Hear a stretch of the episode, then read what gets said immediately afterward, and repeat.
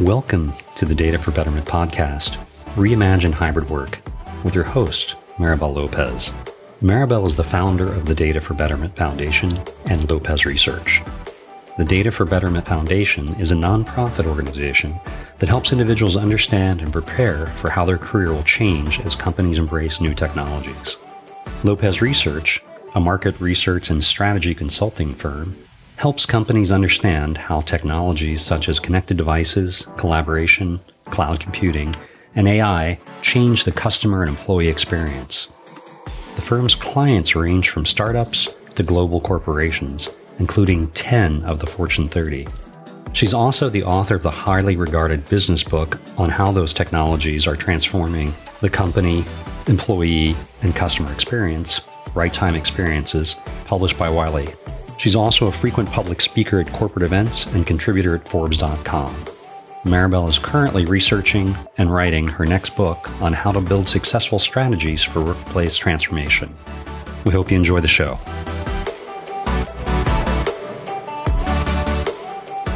Hi, I'm here today with Bill Baver, the VP of NTT Smart Realty. Hey, Bill, welcome to the podcast.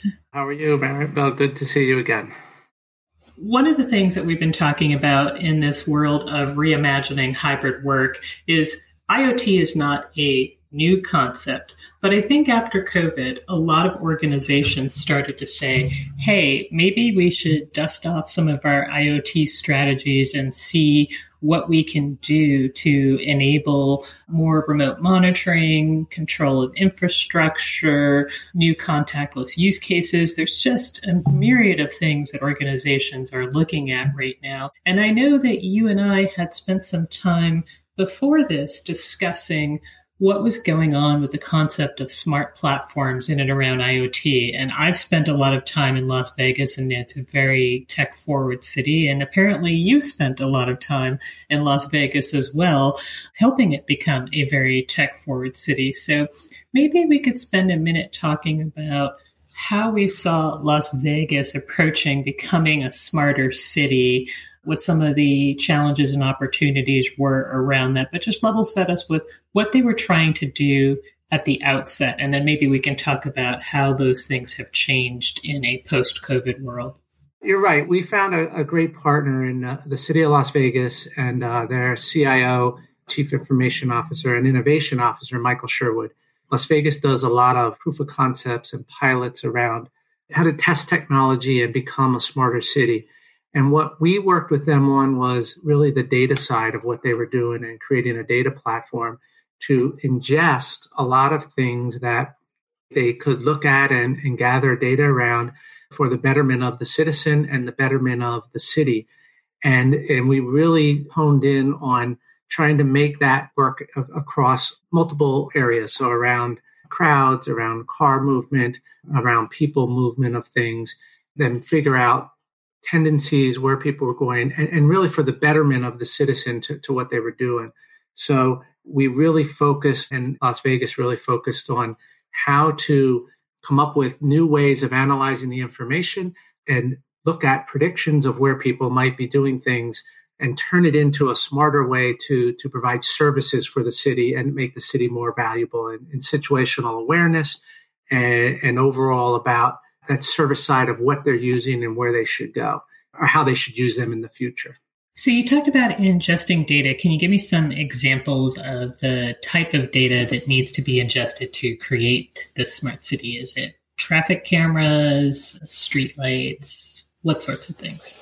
So it's really around, we like to call them optical sensors that are ways that people observe what's going on in an environment, as well as sound sensors, as well as traffic counts, vehicle counts of things, and how the environment reacts to it. And the environment being, it could be a traffic situation where a car goes a wrong way down a one way street.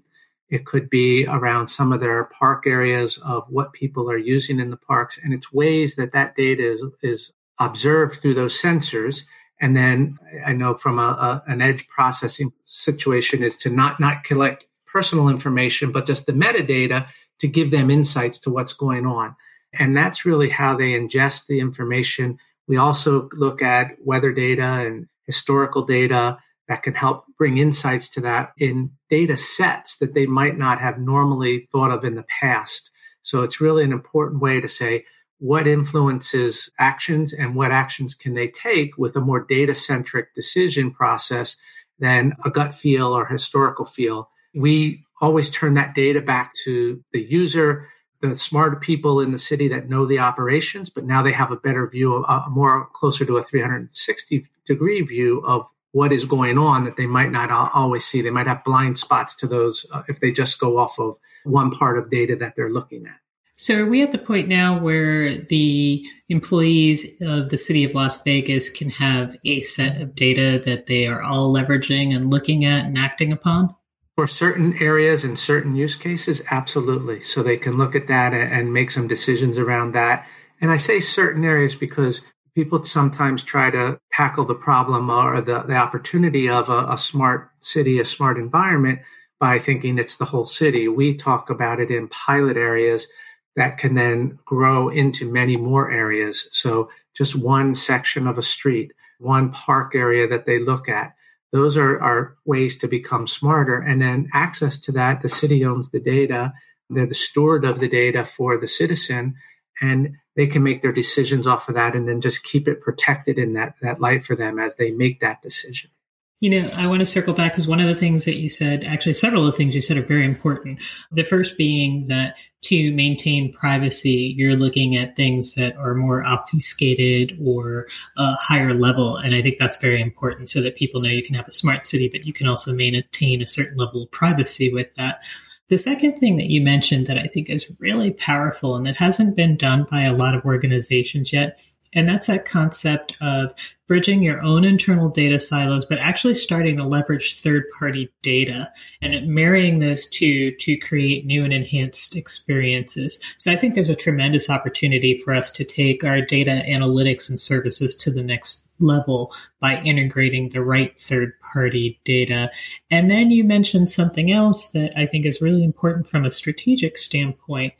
And that's this concept of you start with a project. It could be, as you mentioned, a park, a set of streets. You use that POC to try to figure out the boundaries of what needs to happen, but then you can expand it. It's sort of the land and expand concept taken to a smarter city. And once you build a platform and you find one use case, you can start to leverage more use cases on it. So all that is is fabulous. And I wanted to ask you a question about obviously Las Vegas is pretty progressive in terms of how they're doing these things, but did they have to have a set of business use cases that they were trying to play out, or did they just have a certain amount of leeway to say, we want to experiment and see what we can do?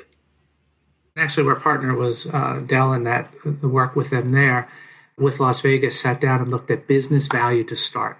We approached it from a business decision, and it really started with they had some technology backbone in their innovation zone of the city. So they, they had higher level technology we could start with. And for their proof of concepts, that was a big thing because usually the technology companies are trying to test things to come up with a value. We quickly moved it to a pilot situation that says we have the technology figured out, we understand what that level is, and now you can go to different sections of the city with with the city personnel and they they the city came up with we have this issue in parks we want to see. We have this traffic intersection we want to see what's going on. And a lot of times it's it starts with we know there's a problem. We don't know the full extent of the problem. We send a person out to look at it uh, cars going the wrong way or count traffic at an intersection or how many people are going into a park. But they're only there for certain times of the day. We can install it, give them a better understanding of a baseline of what they're doing, and then they make their decisions. And then not only make their decisions of changing the operations, but then what are the results that come out after that? And that was a really important part for the city to understand how they should adjust their actions and then react quickly if it didn't have the intended results of what they wanted. So some of those business process changes were real important and, and they could do it in a way that was in small pockets. It was in ways to see some results first and then adjust and then figure out how that adapts to the rest of the city environment and stay in continuing growth option for them, opportunity for them as they, they get in there to make decisions even better because it's data driven decisions is the concept they go after. Perfect. And I love this concept of data driven decisions. And I think every organization is actually trying to move towards that in their own way and probably a bit faster now in the post COVID world. Now, I imagine that this wasn't all happy sunshine for Las Vegas and that there might have been some challenges that they had to work through to get this up and running and to start to see some value. What was your experience with them in that? One of the things that cities that have some technology there or are looking to get technology goes through a challenge of making sure they collect data in a safe way and they collect data that is valuable for citizens. They don't look at it in a way that that is hurtful, but it's really to provide better services. So they spend a lot of time making sure that they fit within the policies that they had, they adhered to the policies of the data gathering, and that they they really had the underlying technology to support that. It wasn't to change it, but to support that. And what they really wanted to do was make sure that they installed things in a way that continued that trust with the citizen as they go through the process. And you know, the one big challenge was just making sure we picked the right use cases, we picked the right sensitivity to data collection, and then also that we got things installed properly because we had to work within the city environment to do the installation and make sure that the equipment was installed properly. So that was a little bit of the challenge. And it always takes a little longer with the city than, than you know otherwise. So those were a couple challenges on timeline. But other than that, it's, it's a partnership as we went through and keeping the focus on the business solution as well as citizen results.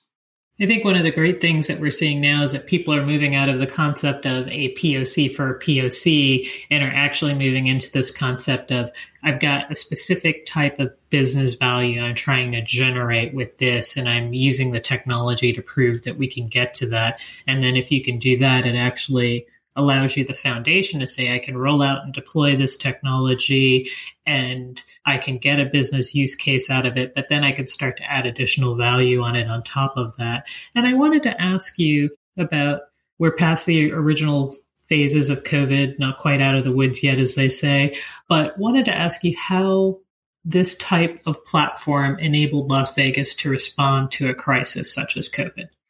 So one thing you hit on that really was the foundation was the value that they get out of the data. We really kept the focus on what is the, the value for the city and the citizen.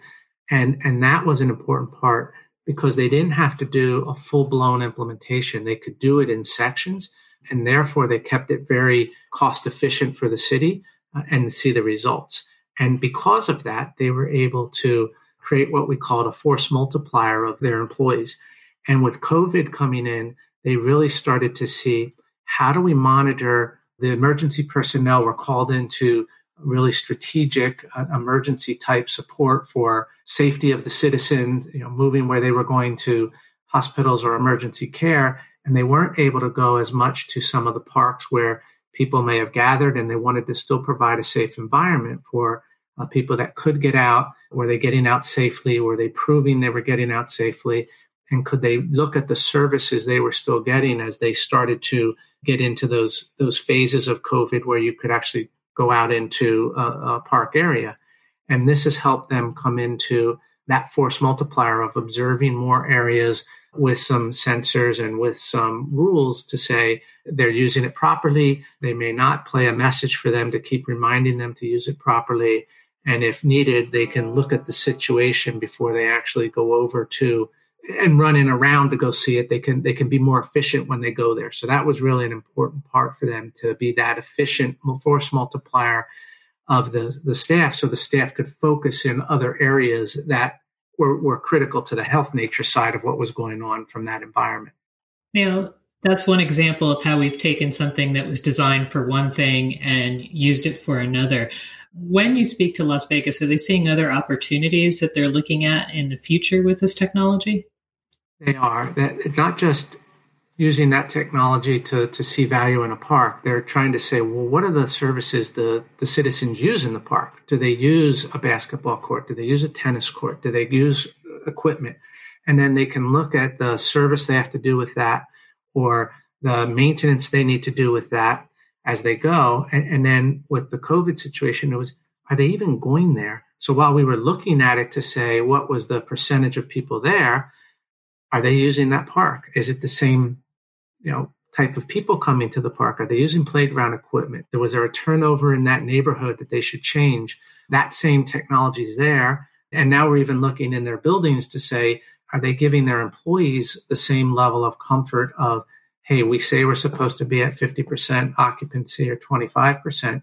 Can we see that at the same time? So it's the same technology, just a different environment, but it's the same technology, similar use case, just configured a little different. And that's how they're leveraging the, the capabilities in multiple areas. See, I love it. This is the adaptability, the flexibility that we've always been talking about with creating these kind of platforms and putting them into multiple use cases. And it's great to see that there's actually a municipality that's doing that. I imagine that all municipalities, when you go out and talk to them, are different. Do you have any other examples you'd like to share of what types of things different cities, countries are doing? Absolutely. I mean, you're right. There's a different configuration always for each and a variation, but we think the platform, the data ingestion, and then the standardization of it or normalization, and then analyzing the analytics side of it is really important. So we're working with a public transportation company in Australia that is starting to get ready for giving citizens comfort in knowledge of how crowded transportation activities are, you know, buses, trams, trains so they know can I go out and use it? Should I go out and use it? Making the decision available for them. And they're really starting to look at crowds of people on platforms, how many people are going on a train, what direction they're going on a, a bus, a tram, and and sharing that information back for their operations folks. So as they come out, they then share that to the citizen. So it becomes more of a closed loop environment of all of those people knowing what's happening. And, and they make decisions of okay i can go on this transport avenue. And the transportation company is very interested because they're worried people aren't going to come back at all uh, because they want to use their car.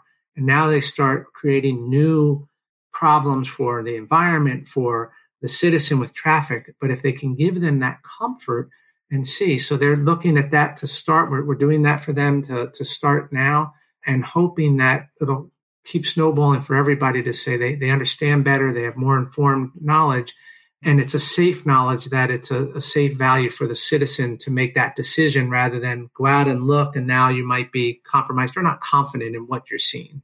So there's two great things about that. One, I think that we're talking about having the availability for at least two different types of users, right? The end consumer of the product and also the businesses that are providing it and the employees that are providing it. So I think that's extremely powerful that they're they're working off of the same source of data. Then I think the second thing that is really interesting about that is we have talked for years about this concept of delivering a right time experience, or at least I have uh, right information, right person, right time. And this is a good example of how we're finally getting together the data, the analytics, and the delivery models so that that can actually happen.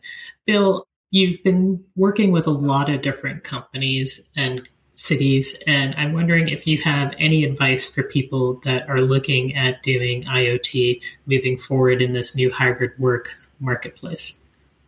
Yes. And I think our biggest advice is get started somehow. Be conscious of policy, be conscious of, of constraints. But if you don't start, even in a small way, with a, a pilot, a, a way to expand, then you're going to keep falling further behind. One thing we have noticed with the COVID situation is the people that the environments that had data in place or programs, they're they're continuing to go. Those who haven't aren't, and the divide is coming bigger. So you really have to get started somehow, no matter how small. Thanks for your great insight, Bill. It's been a pleasure talking to you. If somebody wanted to reach out and get a deeper understanding of what we've been talking about, is there a good place to reach you?